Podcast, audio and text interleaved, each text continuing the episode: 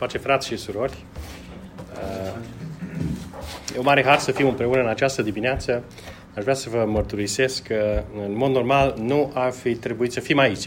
Cel puțin noi și noi, familia noastră, pentru acest weekend ar fi trebuit să fim undeva în Germania, în vizită la familia pentru care ne-am rugat, pentru Iulia și Manu, cu ocazia binecuvântării fetiței lor, Emma, o familie foarte scumpă înaintea lui Dumnezeu uh, și dragă nouă, dar din diferite circunstanțe am decis să rămânem aici și datorită unor restanțe am convenit împreună cu fiind să uh, împart eu în această dimineață cuvântul lui Dumnezeu.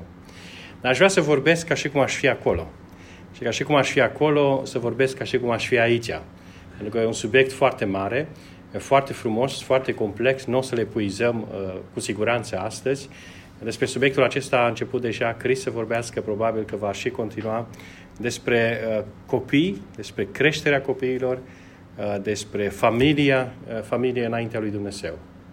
Și mă gândeam uh, așa la introducerea pe care uh, Fin, prin Duhul lui Dumnezeu, a făcut-o în această dimineață, ce poate fi mai frumos sau mă gândesc aproape gândurile acestea trei pe care le voi spune imediat sintetizează de fapt ceea ce vreau să împărtășesc în această dimineață. Și anume, nu, uh, cântați o cântare nouă Domnului, spunea, uh, uh, spune cuvântul lui Dumnezeu. Și mă gândeam când este timpul să cânti o cântare nouă, nu să cânti o cântare, ci să cânti una nouă. De obicei cânti o cântare nouă atunci când ai motive noi. Când se întâmplă lucruri noi în viața ta, nu? Așa învățăm din paginile Scripturii. Uh, multe din cântări au fost făcute după ce oamenii care le-au cântat, care le-au compus, au trecut prin niște experiențe, prin niște întâmplări cu Dumnezeu. Și au văzut că Dumnezeu a ieșit biruitor. Și au luat biruința aceea, laudele acelea și le-au așezat în cântare. Nu? Și au cântat o cântare nouă. Așa au făcut nu? oamenii din Vechiul Testament. Uh, dar mă gândeam, putem cânta lui Dumnezeu o cântare nouă atunci când încă nu s-au întâmplat lucruri noi în viața noastră. Atunci când suntem la început de drum. Nu? Și cu, bineînțeles, uh, uh, nașterea unui copil, binecuvântarea unui copil, momentul în care te oprești și te gândești la ce urmează. La drumul ăsta lung, un drum de o viață, nu? Ți se încredințează un dar care îl primești din partea lui Dumnezeu, față de care ai responsabilitatea toată viața. Și a zice, cred că e un moment propice să cânți o cântare nouă lui Dumnezeu. Nu bazat pe ceea ce ai, deja ai trăit cu Dumnezeu, dar bazat pe ceea ce Dumnezeu promite în cuvântul său cu privire la această sarcină. Nu? La ce se angajează Dumnezeu și la ce ne cheamă Dumnezeu pe noi ca părinți atunci când vorbim despre copii. Acum asta a fost un gând, un al doilea gând, în toată nesiguranța asta pe care o aduce uh, creșterea unui copil și nu numai. Să știți că aceasta e doar un exemplu, o temă, dar de fapt ceea ce împărtășesc în această dimineață se poate aplica în orice domeniu din viața noastră, în orice aspect. Da? În domeniul căsătoriei, în domeniul alegerilor, în domeniul profesiei, în domeniul, știu eu, cu privire la întrebarea să rămân în Olanda sau să mă întorc în România, orice decizie ai luat în viață, știind că uh, sau încrezându-te în faptul că Dumnezeu rămâne în control, că Dumnezeu este Domn, nu? Poate să dea odihnă și călăuzire inimii, inimilor noastre. Și nu e, cu asta practic închei predica mea din această dimineață, nu este bază mai frumoasă de care să-ți aduci aminte tot timpul uh, în această sarcină zilnică uh, de a fi părinte sau de a fi partener în căsnicie, uh, decât să-ți aduci aminte că Dumnezeu este în control și că nu e singur. Asta este un gând central pe care l-am în această dimineață că nu ești singur. În al treilea rând, deci cântați o cântare nouă, pornind la drum cu un Dumnezeu care rămâne în control asupra tuturor lucrurilor, în orice situație. Nu? Corona ne dă peste cap. Îmi aduc aminte când eram la școala generală sau în România, încerc să-mi aduc aminte crâmpei așa de, de amintiri în care părinții mei spuneau, pe atunci tatăl meu încă trăia, spuneau ce o să fie, cum o să facem, cum o să ne descurcăm. Ca și copil încă nu reușeam să înțeleg foarte bine frământarea lor, nu de atunci. dar încerc să echivalez frământarea la care noi putem fi tentați nu? să o primim în inimile noastre uitându-ne la evenimentele din jurul nostru și frământarea lor de atunci. Dumnezeu rămâne aproape, rămâne în control. Iar al treilea gând, n-a fost împărtășit de uh, fiind, dar a fost adus de o cântare și de mărturia fratelui care spunea am venit aici să mă întâlnesc cu Domnul Isus. Dragii mei, noi ne întâlnim în această dimineață și ne întâlnim împreună ca biserică nu datorită nevoii de o religie sau să facem ceva de niște obiceiuri, să continuăm o tradiție pe care am început-o în România. Nu. Noi ne întâlnim și îl căutăm pe Dumnezeu datorită unei relații cu Dumnezeu. Iar relația cu Dumnezeu a fost făcută posibilă datorită jertfei Domnului Isus Hristos. El rămâne centru. El rămâne uh, centrul nu, și scopul atenției noastre. Lui îi dăm toată gloria, toată slava. Prin El au fost făcute posibile toate aceste lucruri. În El suntem așezați împreună în biserică. Nu? În El avem uh, intrarea asta slobodă înaintea lui Dumnezeu. Uh, numai prin El ne putem bucura de orice har și de orice binecuvântare venită de la Dumnezeu. Slavă Domnului Isus Hristos, slavă lui Dumnezeu. Deci, uh, uh, cam astea sunt puține gânduri introductive pe care vreau să le așez înaintea dumneavoastră. Și așa cum am zis, aș vrea să purtăm, ne-am rugat pentru familia aceasta, iar mă bucur că predica este înregistrată pentru că va fi unul dintre cadourile pe care vreau să le dăruiesc acestei familii. În același timp, o împărtășire din cuvânt și din uh, uh, uh, experiența noastră limitată, uh, ca o recapitulare, ca o readucere a minte și pentru noi ca părinți. Avem două fetițe, nu? Doriana și Adela, le cunoașteți, iar aceasta este o sarcină. În fiecare etapă de viață apar noi provocări. Domnul să ne ajute și să ne dea har în această dimineață să înțelegem, să pornim la drum împreună. Acum, familia, nu? Nu suntem toți căsătoriți de aici, cea mai mare parte suntem căsătoriți, dintre cei care sunt căsătoriți nu toți au copii, nu? Cea mai mare parte au copii, este o biserică, cred eu, binecuvântată de Dumnezeu. Familia este uh, uh, uh, de preț înaintea lui Dumnezeu. Familia nu a fost inventată nici de societate, nu? Nici de lume. Familia a fost așezată, bazele familiei sunt în cuvântul lui Dumnezeu, familia a fost așezată de Dumnezeu. Iar Dumnezeu nu este indiferent față de familie. Mai mult, Dumnezeu nu este indiferent față de copii. Și ca un alt gând central din ceea ce vreau să împărtășesc în această dimineață este următorul lucru. Dumnezeu este în egală măsură sau poate chiar mai mult un Dumnezeu al comunității, al familiei, decât un Dumnezeu al individului. Noi, ca și evanghelici, avem foarte mult educația asta în sânge să, uh, uh, să credem și să trăim uh, și într-o relație cu Dumnezeu individuală. Eu cu Dumnezeu. Și e bine lucrul ăsta. Eu să mă întorc la Dumnezeu. Eu să fiu sincer în relația mea cu Dumnezeu. Eu nu sunt mântuit prin soția mea, soția nu este mântuită prin soțul sau copiii prin părinți. Nu, fiecare la rândul lui trebuie să se întâlnească cu Dumnezeu în Isus Hristos și să se întoarcă la Dumnezeu și în acea relație individuală să crească împreună cu Dumnezeu. Dar Scriptura vorbește foarte clar de faptul că El este un Dumnezeu al familiei. Și acesta este primul pas pe care vreau să-l facem împreună în Scriptură. Mai mult, familia, zice eu, este un mijloc foarte puternic de mărturie în lumea aceasta. Nu? Pavel, de exemplu, în Efeseni, locul pe care l-a citit mai de mult uh, Chris, echivalează sau folosește familia ca simbol, ca instrument de a, de a vorbi despre relația dintre Hristos și Biserică, Efeseni capitolul 5. Viața din familie reflectă sau se aseamănă sau ar trebui să oglindească relația dintre Hristos și Biserică. Mai mult, și lucrul acesta cred că se corigează în ultima vreme, cel puțin pentru generațiile mai noi. S-ar putea să greșesc aici, dar accept să fiu uh, uh, criticat sau să fiu învățat dacă greșesc. Uh, dar niciodată slujirea și chemarea în familie nu trebuie să treacă pe locul 2 față de slujirea și chemarea în biserică sau în lucrarea creștină.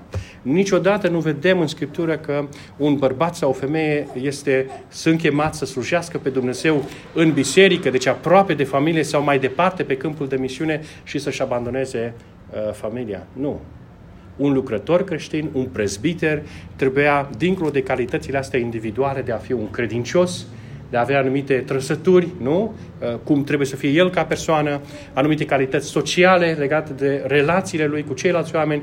El trebuia să aibă o bună mărturie în familia lui.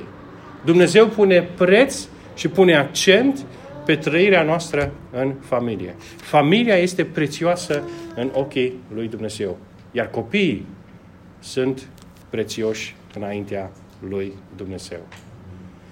Nu știu cum priviți voi copiii sau cum, se, cum privește societatea aceasta copiii în introducerea lui Crist. Mi-aduc aminte, nu că el folosea un cuvânt dur sau uh, așa radical, tocmai pentru a așeza acest contrast între cum privește Dumnezeu copiii și cum are tendința sau cum lumea privește copiii. Nu? Copiii, în loc să fie o binecuvântare de la Dumnezeu, de multe ori pot fi priviți de lume ca o, uh, ca o piedică, știu în realizarea vieții personale sau ca o povară. Domnul să ne dea har, nu să ne cercetăm și să ne corectăm, să fim cercetați de Duhul lui Dumnezeu dacă sunt strecurate astfel de minciuni în gândirea noastră sau în viața noastră ca și uh, creștini. Uh, dacă ar fi să ne uităm în Cuvântul lui Dumnezeu, haideți să deschidem puțin în uh, Geneza. Să ne uităm în Geneza, capitolul 6, unul dintre, nu, la început de tot în Cartea Sfântă, să vedem cum tratează Dumnezeu acolo cu Noe. Și o să ne uităm la câteva texte din Vechiul Testament și Noul Testament pentru a stabili împreună un principiu clar din Scriptură.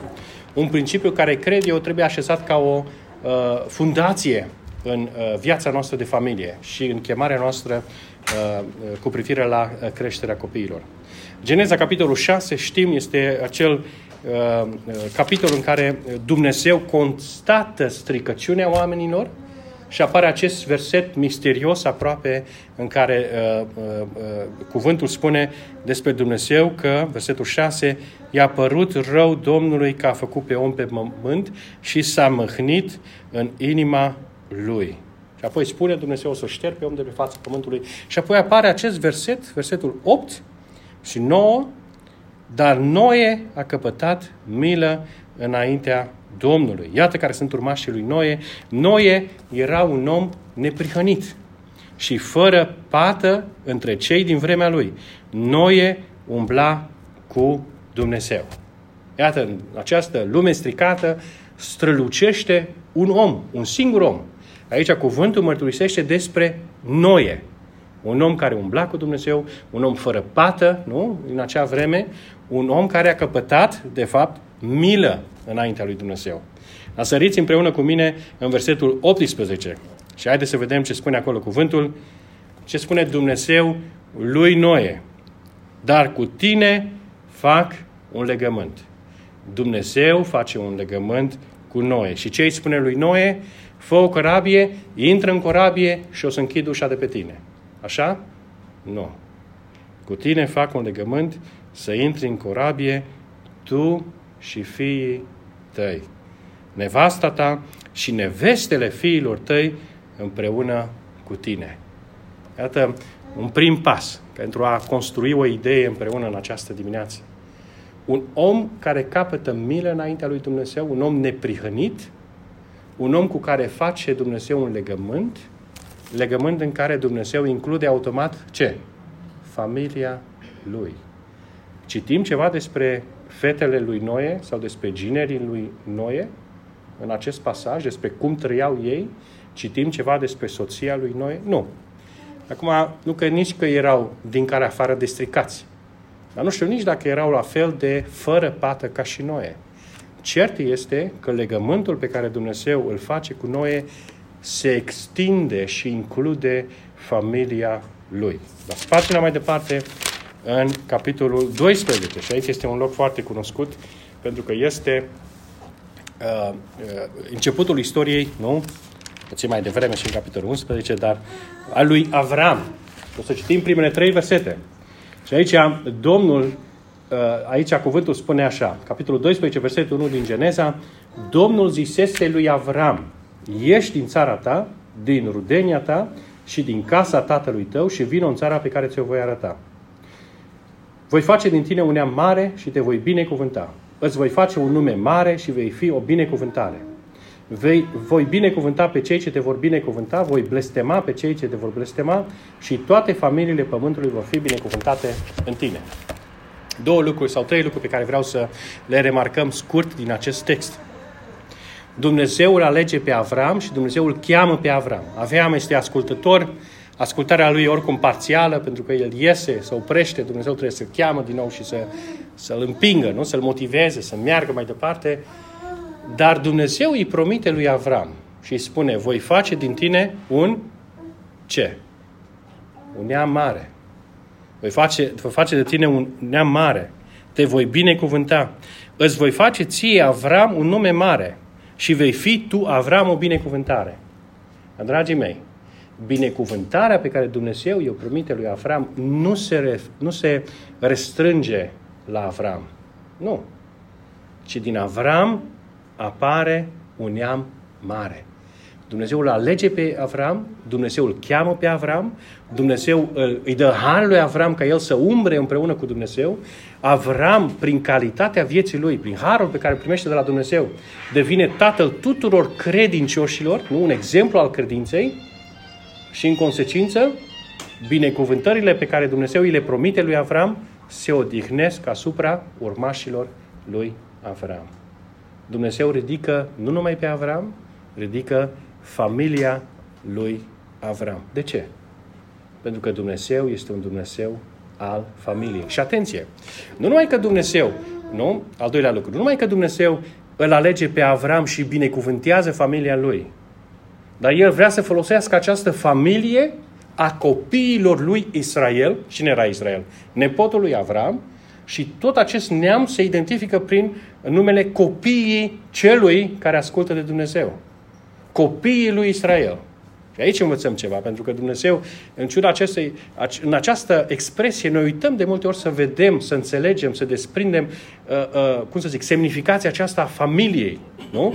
Neamul acesta mare, de fapt, este o, o familie. Dar de ce alege Dumnezeu familia lui Avram? De ce?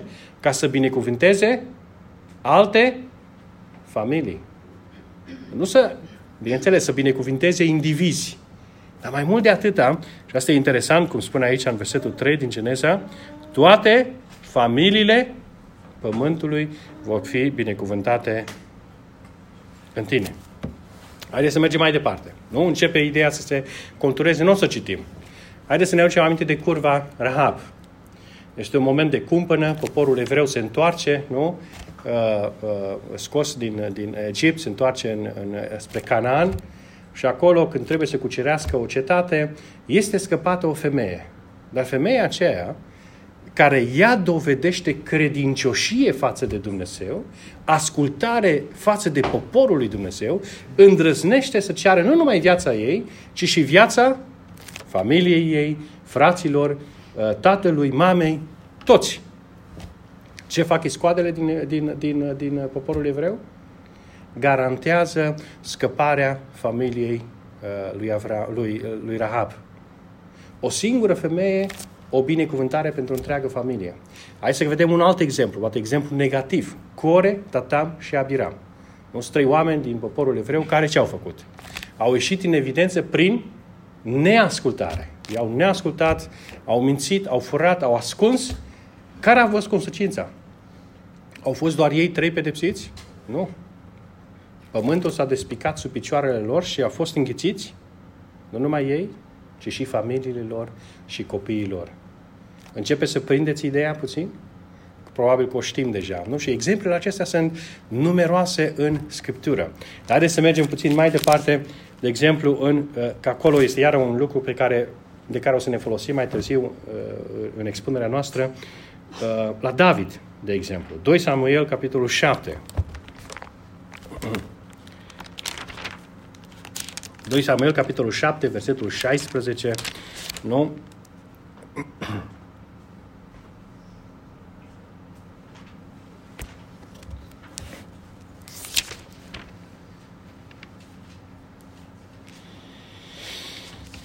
Aici este discuția pe care uh, Dumnezeu o are împreună cu David atunci când David își manifestă dorința de a construi o casă lui Dumnezeu. Și Dumnezeu îl învață că nu el va construi această casă. De ce? Pentru că este un om al sângelui, ci unul dintre copiii lui va construi o casă. Și spune, casa ta și împărăția ta vor dăinui veșnic înaintea mea. De ce? Datorită credincioșiei lui David. Dar aș vrea să citiți două versete mai sus, nu? Ar, am putea să citim tot textul pentru a înțelege, dar nu uitați și știți deja lucrul ăsta, este vorba despre Solomon. Și atunci când Dumnezeu vorbește, Solomon spune așa, El va zidi, versetul 13, numelui meu o casă și voi întări pe veșcie scaunul de domnie al împărăției lui. Dar de fapt al împărăției lui David. Deci binecuvântarea aceasta se va odihni nu numai asupra lui David sau asupra lui Solomon, ci și asupra urmașilor uh, lui, asupra familiilor și bineînțeles că în această binecuvântare este inclusă venirea după trupa Domnului Isus Hristos în lume. Dar foarte interesant puțin mai departe și o să folosim această idee mai târziu, versetul 13, versetul 14. Eu îi voi fi tată, spune Dumnezeu, și el îmi va fi fiu. Și atenție! Dacă va face răul, îl voi pedepsi cu o nuia omenească și cu lovituri omenești. Vedeți? De multe ori, și acum dezvălui puțin uh, uh, uh, din ceea ce vom vorbi puțin mai târziu. De multe ori avem tendința să credem că binecuvântarea lui Dumnezeu înseamnă numai plusuri în viața noastră. Înseamnă că suntem feriți de necazuri, că nu ne îmbolnăvim, că avem succes material, că avem succes social, succes profesional, o să avem o casă mare ca ceea pe care am văzut-o recent, o parte dintre noi. Nu cam așa ne imaginăm noi binecuvântările lui Dumnezeu. Nu. Dumnezeu se angajează față de noi, sau mai bine zis, față de copiii noștri, să se poarte cu ei ca și un tată. Cum? Conducându-i pe calea cea dreaptă da? pedepsindu-i, lucrând în ei cu asprimea lui, pentru ca ei să se întoarcă la Dumnezeu. Și o să vedem ideea aceasta puțin mai târziu. Dar bun, toate lucrurile acestea sunt nu din Vechiul Testament. Vreau să mai adaug încă un text și cred că cu ocazia asta, uh, cel puțin mărturia asta din Vechiul Testament ar putea fi completă. Psalmul 103, aproape de psalmul pe care l-a citit uh, film mai devreme. Psalmul 103, Spune aici, în versetul uh, 13, cum se îndură un tată de copiii lui, așa se îndură Domnul de cei ce se tem de el. Și atenție, inima asta de tată este și o inimă care așează limite, care așează granițe, care disciplinează și care pedepsește. Nu este o inimă care trece cu vederea și care, ca un bunic din asta, cum poate ne imaginăm noi uneori românesc, care nu zice nimic, doar dă bomboane copiilor și ascunde lucrurile rele față de părinți. Nu. Dumnezeu e un tată care și-a rolul în serios. Cum se îndură un tată de copiii lui, așa se îndură Domnul de cei ce se tem de el.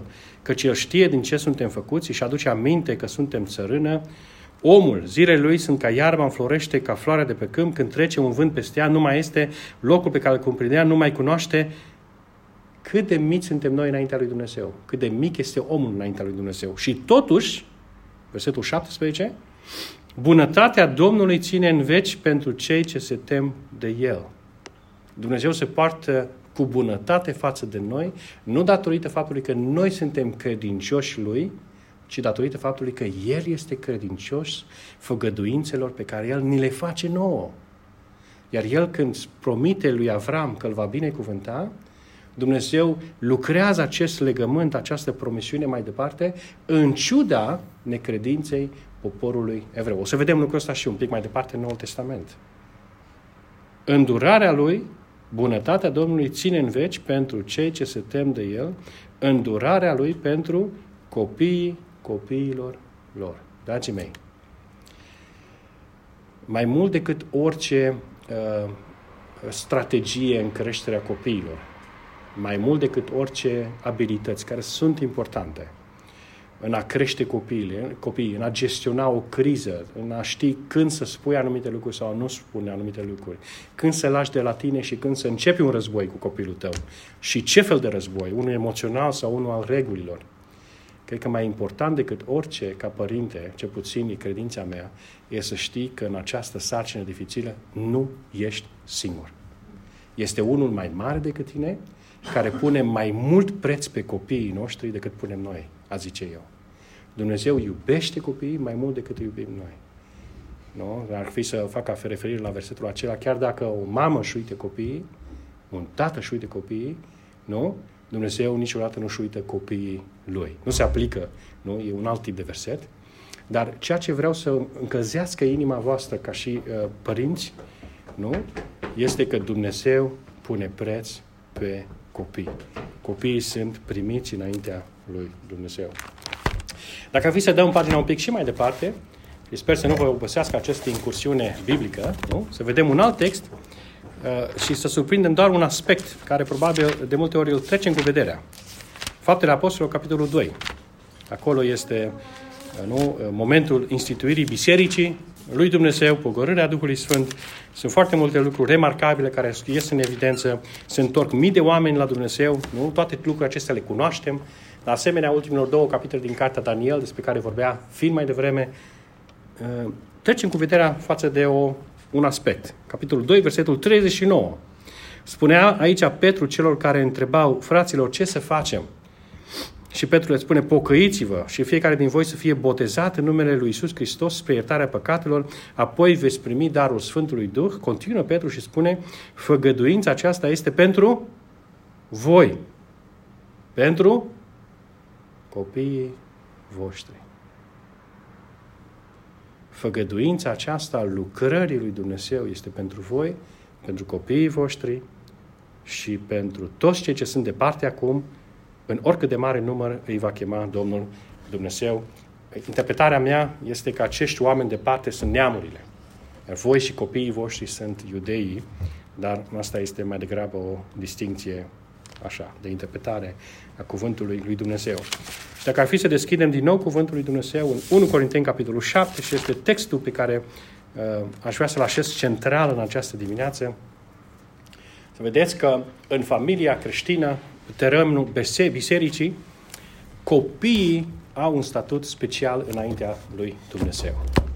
Copiii nu sunt numai dați în grija noastră, noi trebuie să avem ceea ce e important în ăsta și adevărat să avem grijă de ei, nu? Dar ei au un statut special înaintea lui Dumnezeu. 1 Corinteni, capitolul 7, din nou un text pe care probabil îl cunoașteți, uh, versetul 13, și dacă o femeie are un bărbat necredincios și el voiește să trăiască înainte cu ea, să nu se despartă de bărbatul ei. Atenție, nu este vorba despre a te căsători cu un necredincios, nu? Asta e situația pe care Pavel o discută aici. Despre asta spune el într-un alt loc. Ce legătură este între lumină și întuneric? Niciuna. Nu vă înjucați la un joc nepotrivit.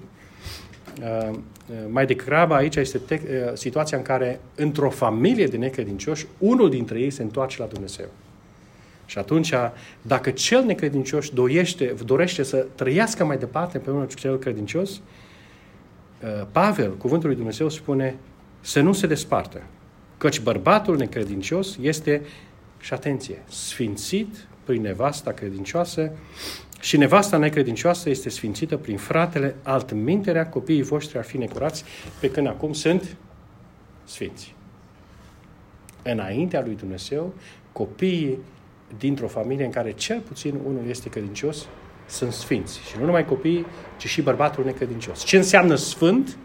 Nu înseamnă că deja sunt uh, moral în ordine cu Dumnezeu, că ei nu mai au nevoie să se întoarcă la Dumnezeu, că ei deja au primit mântuirea, că deja merg în cer, numai că sunt născuți într-o familie de credincioși, în niciun caz, înseamnă că ei sunt puși deoparte pentru Dumnezeu.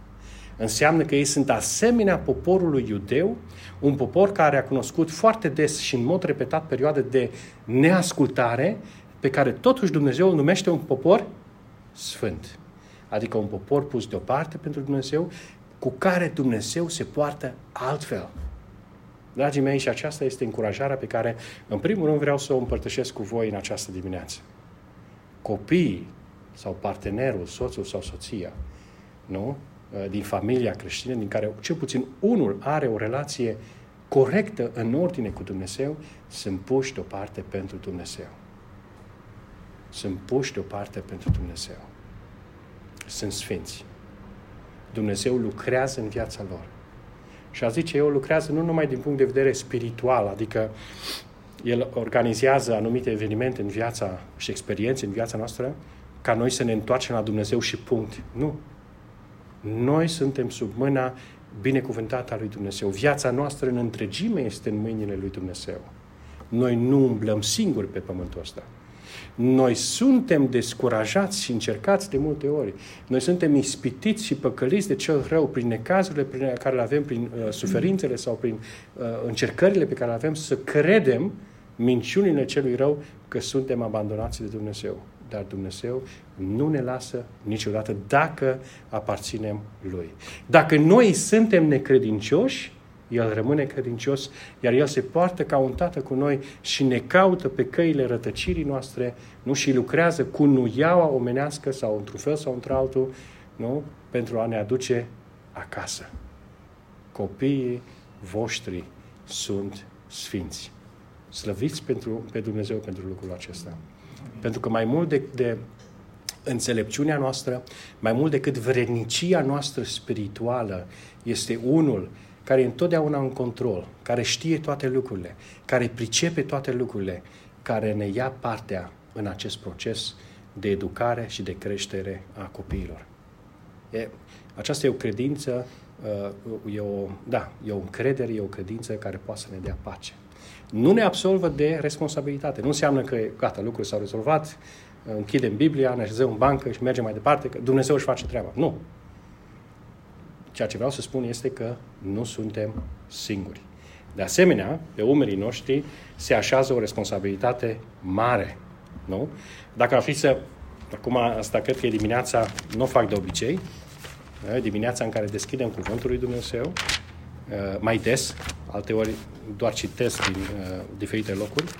Roman, capitolul 3, ca să vedem și să înțelegem puțin uh, uh, statutul acesta, ca să zic așa, de sfânt înaintea lui Dumnezeu. Așa cum am spus, ca să înțelegem în ce fel sunt copiii sfinți sau partenerii de uh, noștri sfinți, dacă ei nu sunt credincioși, putem să ne uităm la poporul evreu. Aici, în Roman, capitolul 3, versetul 1, scoate cuvântul lui Dumnezeu în evidență ceva.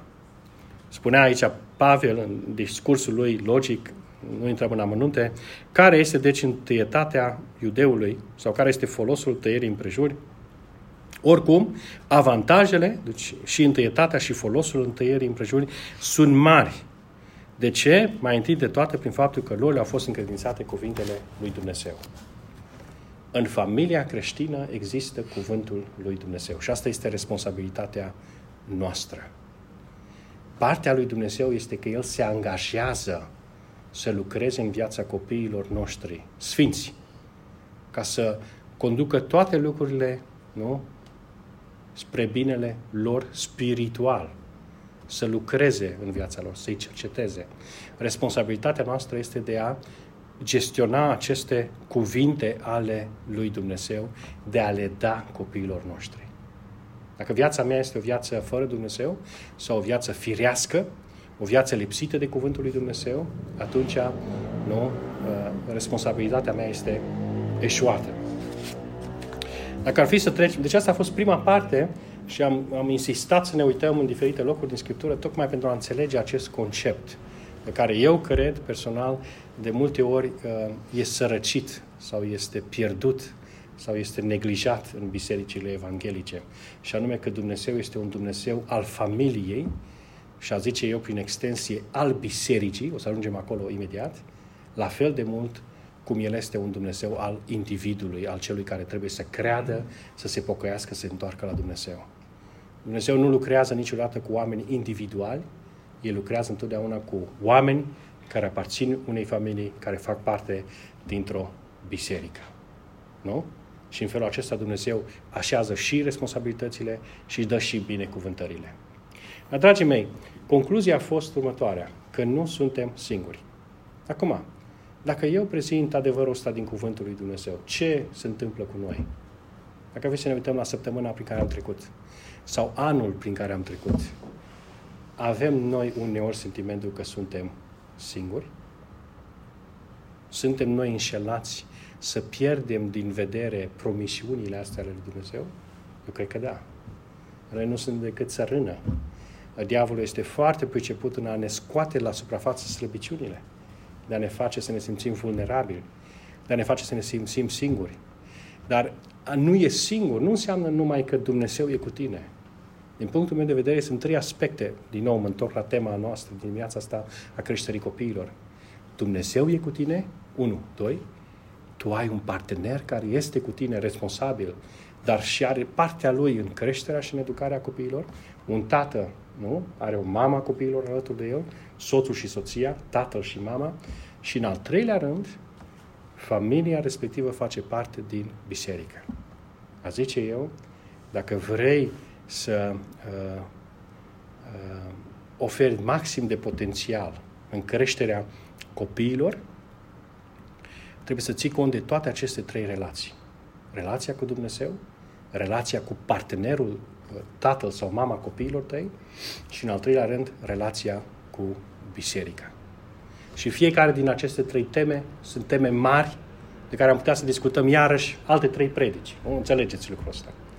Dar aș vrea doar să vă provoc să gândiți în felul acesta. De exemplu, responsabilitatea mea în față de copiii mei se suprapune și se condiționează aproape de responsabilitatea mea de a păstra o relație echilibrată cu biserica. Dumnezeu ridică o biserică în jurul credincioșilor, ridică o biserică în jurul familiei credinciosului. Cât de mult, nu? Și asta trebuie să fie foarte în, în, în vremea asta, în timpul nostru în care uh, predicile sunt pe internet, ai acces la cei mai mari predicatori. Unii emoționali, unii învățători, unii, nu, orice tip de învățător, orice tip de predicator poți să-ți alegi, să ți-l alegi cum vrei tu. Cu adevărat se împlinește cuvântul din Timotei în care oamenii își vor alege învățător după nevoile lor. În cuvânt acolo se folosește alt cuvânt. Nu după plăcerile lor. Dar adeziunea la o biserică locală scade devine mai palidă. Implicarea într-o biserică locală este uh, lăsată în umbră, nu mai este scoasă în evidență. De ce? Pentru că pot să-mi fac biserica acasă, cu prietenii cu care mă înțeleg bine, prietenia așa are lorului, dar nu înlocuiește biserica și nu înlocuiește apartenența și uh, viața în biserică, nu înlocuiește slujirea în biserică și nici smerirea în biserică. Mai multe ori, mai deseori suntem chemați să ne smerim în biserică decât să slujim în biserică. Atenție! Nu? Dar uh, uh, în vremea de astăzi e atât de ușor să poți să rămâi acasă, uh, să-ți satisfați, să zicem așa, nevoia asta de apartenență la comunitate și de a auzi o predică bună pe internet. Foarte ușor. Și foarte greu să te smerești ascultând un predicator nepriceput, în creștere, încurcat ca limbă, agramatical, etc. Și fără aplomb, fără nu? Din nou, nu suntem singuri în această responsabilitate de a crește copiii. Dumnezeu este alături de noi. Dumnezeu se angajează să lucreze pentru uh, binecuvântarea copiilor noștri, dar noi suntem responsabili să întreținem relația cu Dumnezeu, în al doilea rând să întreținem relația cu partenerul nostru de căsătorie, tatăl sau mama copiilor noștri și în al treilea rând să uh, trăim într-un mod corect în relația cu biserica din care Dumnezeu ne, face, ne cheamă să facem parte. Acum, noi suntem în Rotterdam, uh, știm istoria ultimilor doi ani de aici sau trei ani de aici din uh, Olanda. Pentru cei ce îmi cunosc inima, nu fac niciun fel de griji. Cuvintele mele nu sunt în niciun fel rostite pentru a uh, cerceta pe unii sau pe alții sau de... Nu. Pentru că Uh, intervențiile de genul ăsta sunt uh, asemenea intervențiilor lui uh, uh, Sara, care i-a zis lui Avram, uite pe roaba mea, nu?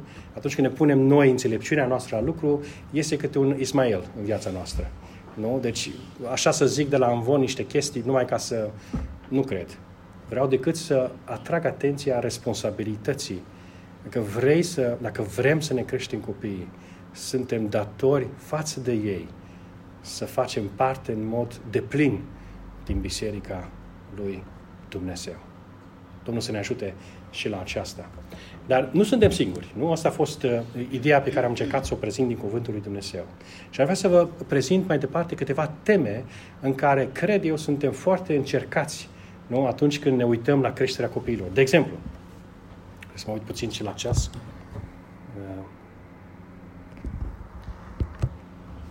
Văzut că durează cât s-a înregistrat până acum. Dar peste lucrurile astea putem să trecem puțin mai repede. E dificil să crești un copil. Așa este? E o sarcină dificilă. Uh, nimeni nu face școală, nimeni nu are doctorat, unii au, știu eu, ceva diplome, dar cei care au diplome și învață la școală, atunci când sunt acasă cu proprii copii, eșuează. Cei mai mari psihologi, cei mai mari psihiatri, cei mai mari, știu eu, uh, terapeuți, în contact cu proprii copii pot să eșuleze, în, în, în propria familie. De ce? Pentru că creșterea copiilor nu este o chestie de uh, uh, informație, ci este o chestie de relație. Ești acolo în relație cu cine ești tu. Cu alte cuvinte, educația copiilor noștri are mai puțin de a face cu ce spunem și ce știm și are mai mult de a face cu ce suntem și ce facem și cum trăim. Și aici este o întrebare pentru fiecare dintre noi. Cine suntem noi ca oameni? De exemplu, un, ca să dau un exemplu, subiectul este atât de complex încât nu știu unde să mă opresc. Un bărbat care trăiește uh, în imoralitate, care trăiește uh, fără să fie loial lui Dumnezeu, fără să fie loial soției lui, ca preot în familie, el creează breșe spirituale. El nu mai poate să ocrotească familia respectivă. Copiii aceia și soția sau soțul, nu, soția, pentru că bărbatul este preotul în familie, vor fi expuși influențelor nefaste uh, spirituale. Deci, cine ești tu, dragul meu frate? Cine ești tu, Dan, care vorbești? Cum trăiești înaintea lui Dumnezeu? Chemarea de a fi în, uh, credincios înaintea lui Dumnezeu, de a fi uh, curat, de a fi integru, de, a fi, de a-ți pune în rânduială viața și în domeniile ascunse ale vieții tale, are de a face cu binecuvântarea sau blestemul nu, care poate să atârne asupra copiilor tăi. Înțelegeți? Nu? Ce ești tu contează mai mult decât ceea ce faci. Și ceea ce faci contează mai mult decât ceea ce spui.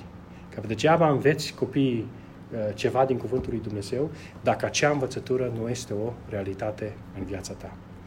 Dar numai ca să continui subiectul acesta, acum se așează deodată o presiune foarte mare asupra omerilor noștri.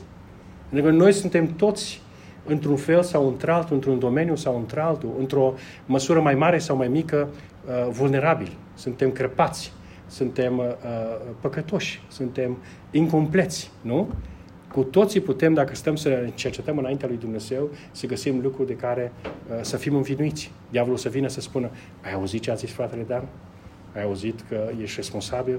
Uite, tu nu poți. Toate astea sunt minciunile din nou ale celui rău. Bineînțeles, dacă sunt lucruri grave în viața ta sau în viața mea, de infidelitate, asta ca să fie lucrurile spuse pe față și drept, datoria ta, dragul meu frate sau draga mea soră, da, este să le rezolvi astăzi. Să nu le mai amâni. Pentru că aici este o, un hățiș și o problemă, nu? este o pădure, să zicem așa, întunecată, care se îndesește și se amestecă pe zi ce trece. Și nu numai tu vei fi tras la răspundere înaintea lui Dumnezeu, dar prin uh, necredința ta față de Dumnezeu, tu nu faci decât să-ți expui familia uh, atacurilor uh, celui rău. Asta ca să fie clar. Nu? Te chem și mă chem pe mine să fim serioși și radicali. Dumnezeu nu cere perfecțiunea. Da, și aici este o afirmație care veniți după predică dacă e să, să învățați sau dar Dumnezeu cere smerenie. Dumnezeu cere sinceritate. Să nu umbli în minciuna. Să nu te dai altul decât ești. Și Dumnezeu cere adevărul să locuiască în inima ta, sinceritate. Dumnezeu cere să vii, să umbli în lumină. Dumnezeu cere să vii la El. Dacă sunt, dacă sunt probleme mari în viața noastră, probleme pentru care cel rău poate să ne umple inima de vinovăție, dacă sunt probleme pe care nici nu am putut să le rezolvăm și nici nu mai știm cum să le rezolvăm, te chem înaintea lui Dumnezeu să vii la El. Și nu numai la El, poate să vii și la un frate. Ca să ieși din minciuni, de multe ori ai nevoie de o călăuză, de unul care a ieșit deja afară, care cunoaște drumul în afară. Nu? Și în felul acesta poți să faci un pas spre lumină. În felul acesta poți să construiești ziduri fără spărturi în jurul familiei tale. Dumnezeu nu... Uh, în ce sens am vrut să zic Dumnezeu nu cere perfecțiune? Toți suntem păcătoși. Pe toți ne cheamă Dumnezeu din păcate. Nu? Păcatele noastre. cum zice cuvântul lui Dumnezeu, cum zice Pavel, noi toți am fost odinioară la fel. Dar prinde ziua asta, dacă tu ești unul dintre aceia care te cercetează Dumnezeu, să ieși și să vii la lumină. Aș mai pune o întrebare legat de când te uiți la sarcina asta grea a copiilor. Nu? Ce dorești pentru copiii tăi? Care e scopul? Unde bate inima ta când te gândești la copiii tăi? Ce fel de succes, între ghimele, ai vrea ca copiii tăi să aibă pe acest pământ? Nu? Cât de mult din toate dorințele astea care sunt bune, cu toții ne dorim ca copiii noștri să nu fie bolnavi, să învețe bine, să învețe să știe să vorbească bine olandeză fără, uh, fără accent, să aibă o școală bună, să aibă o meserie bună, să nu se chinuie. Lucrurile astea sunt normale. Fac parte din dragostea asta naturală a părintelui. Dar, dragii mei, în toate aceste, uh, în toată această imagine, cât loc ocupă dorința ta ca copiii să-L iubească pe Domnul Isus, ca ei să fie sfinți, ca ei să fie umpluți de Cuvântul lui Dumnezeu, ca ei să fie în stare să discearnă lucrurile și să rămână aproape de Dumnezeu, într-o lume care se depărtează din ce în ce mai mult de Dumnezeu. Cât de mult ne dorim lucrul acesta pentru ei. Haideți să ne cercetăm. Nu e singur. Am zis mai devreme, dacă ne uităm la contextul, nu? nu numai sarcina dificilă de a crește copiii, dar contextul în care suntem, ca familii creștine. Suntem într-o țară străină, o parte dintre noi au familiile cu ei și un pic mai bine, dar sunt mulți singuri. Nu? Ne simțim singuri. Ești într-un context pe care nu-l cunoști bine, o limbă pe care nu o stăpânești bine, o cultură pe care nu o înțelegi foarte bine, nu? Toate lucrurile astea pot să producă ce? Nesiguranță. Nu ești singur. Când umbli prin valea umbrei morții, când umbli prin țările de jos, a zice eu, Dumnezeu rămâne ca un păstor cu tine. El ridică în jurul tău credincioși. Ne-am place mai mult formularea aceasta, El ridică o biserică în jurul tău. Și cu adevărat Dumnezeu, cel puțin pentru noi, pentru mine și familia mea, Dumnezeu a ridicat o biserică aici în Olanda. Dacă n-ar fi fost frați și surori, probabil că acum mulți ani ne-am fi întors deja în România. Cred că și asta a fost un factor care a contat în a face un pas mai departe și a rămâne aici în Olanda. Ce faci atunci când uh, te uiți la copilul tău nu? și îți amintești de greșelile pe care le-ai făcut ca părinte în viața celorlalți copii? Nu? Asta pentru cei care sunt deja părinți. Și când știi, sunt atât de deficitar, știu atât de puține, am făcut deja greșeli cu alți copii. Nu e singur. Poți să înveți. Cuvântul lui Dumnezeu ne poate învăța. Putem învăța unii de la alții. Dar mai mult decât atât, uh, dorința mea în această dimineață este de a nu vă lăsa sau de a vă încuraja că există întotdeauna un drum din orice uh, stare. Dragii mei, sunt situații în care eșuăm lamentabil în relație cu copiii noștri? Se poate. Se poate situații în care facem greșeli, în care prioritățile nu sunt așezate corect, în care interesul nostru e altfel, nu investim în relațiile acelea cu copiii, nu ne facem timp să stăm împreună cu ei, nu, stăm, învățăm, nu ne facem timp să învățăm să vorbim limba pe care eu o înțeleg, limba dragostei lor, a? ca ei să înțeleagă că suntem aproape de ei. Întrebarea din această dimineață, ești gata, ești dispus să te uiți la cum trăiești în familie, la cine ești în familie, la cum îți ordonezi timpul și prioritățile și ești dispus să faci un pas să ieși din situația aceasta? Ești dispus să te schimbi pentru a fi un părinte mai bun? Ești dispus să înveți, nu? Împreună cu Dumnezeu, împreună cu tatăl sau cu mama copiilor tăi, împreună cu biserica din care faci parte, pentru a fi un părinte mai bun sub promisiunile lui Dumnezeu. Dar ce faci atunci când îți dorești de toate pentru copilul tău și când te uiți la copilul tău și vezi că el nu se ridică la înălțimea așteptărilor tale? Și când vezi că el nu se ridică la înălțimea așteptărilor tale din partea lui Dumnezeu, când vezi că un copil se îmbolnăvește, când vezi că un copil este mai fragil decât ai crezut, mai puțin deștept decât ai sperat, mai uh, neascultător sau mai hiperactiv decât ai vrut să fie, dacă te uiți la anumite familii sau anumiți copii, unde îl pui acolo stă, iar altul unde îl pui și îl găsești în partea cealaltă. Ce faci atunci când copilul e altfel decât ai fi vrut tu? Da? Aș, împărți, aș împărtăși o scurtă experiență din viața noastră. Nu? Adoriana e prima noastră fetiță. Uh, mi-aduc aminte când avea aproape 2 ani și când eram la o biserică, cred că în Turnhout eram sau unde eram, la Eindhoven, și când am observat pentru prima dată că se uită cruțiș, nu? ea poartă ochelari și am descoperit că are nevoie de ochelari datorită strabismului. Ce se întâmplă cu tine ca părinte atunci când observi că copilul e fragil, că nu mai controlezi lucrurile? Ce se întâmplă atunci când inima ți se umple de frică sau de teamă, când se îmbolnăvește? E o perioadă de durere. E o perioadă în care trebuie să nu, a avea ochelari e un lucru banal, a zice eu. Nu e chiar banal, că orice povară e mare și orice durere e mare. Dar comparativ cu alte poveri și alte necazuri din viața altor familii, e aproape de nemenționat. Asta vreau să zic. Nu? Dar uh, exemplul este același, învățătura este aceeași. Ce faci atunci când se întâmplă în viața ta de familie, în viața copiilor tăi, ceva pe care nu poți să-l stăpânești, în care ești dependent de ceilalți? Dragul meu, nu ești singur. Dumnezeu are drumul acesta pregătit pentru tine, pentru familia ta, pentru copilul tău. Fii gata să-ți uh, dai drumul, știu eu, așteptărilor tale, imaginilor tale, dorințelor tale, pe care tu ți le-ai făcut uh, despre copilul tău, să le lași în mâna lui Dumnezeu. Dumnezeu are un drum pentru copilul acela. Și unii dintre noi, ca părinți, suntem mai înțelepți decât ceilalți, nu? Unii sunt mai relaxați în privința asta decât ceilalți, o parte din părinți pot fi foarte uh, înverșunați așa, copilul meu trebuie să fie neapărat doctor. Dacă eu sunt doctor, trebuie să iasă și el doctor. Nu? Nu e cazul meu, apropo. Uh, dar uh, poate e cazul lui Chris, nu știu, nu cred nici. Al lui Chris. nu? Dar și asta e o lecție pe care trebuie să o înveți să o trăiești împreună cu Dumnezeu. În exemple mici, să înveți să lași visul tău să plece din mâna ta și să te încrezi în Dumnezeu. Să vezi cine este copilul acela care vine pe lume în viața ta.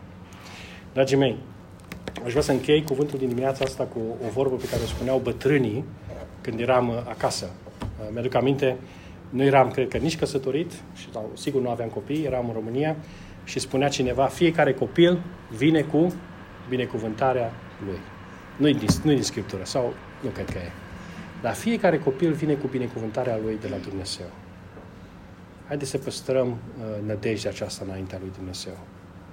Haideți să ne punem încrederea în acest Dumnezeu care nu numai că ne-a salvat individual, nu numai că este plin de bunătate față de noi, dar este un Dumnezeu care promite și se angajează să lucreze în viața copiilor noștri. Haideți să ne luăm responsabilitatea și nu am atins decât câteva puncte, pentru că subiectul e prea larg. Apropo de a cultiva relația cu Dumnezeu, integritate în viața mea de credință apropo de relația cu partenerul de căsătorie, nu? cu mama sau cu tata al copiilor și apropo de relația cu biserica. Domnul să ne ajute să facă aceste puține cuvinte ca un început de cercetare pentru noi, nu? în viața noastră de părinți și să ne binecuvânteze în felul acesta. Amin.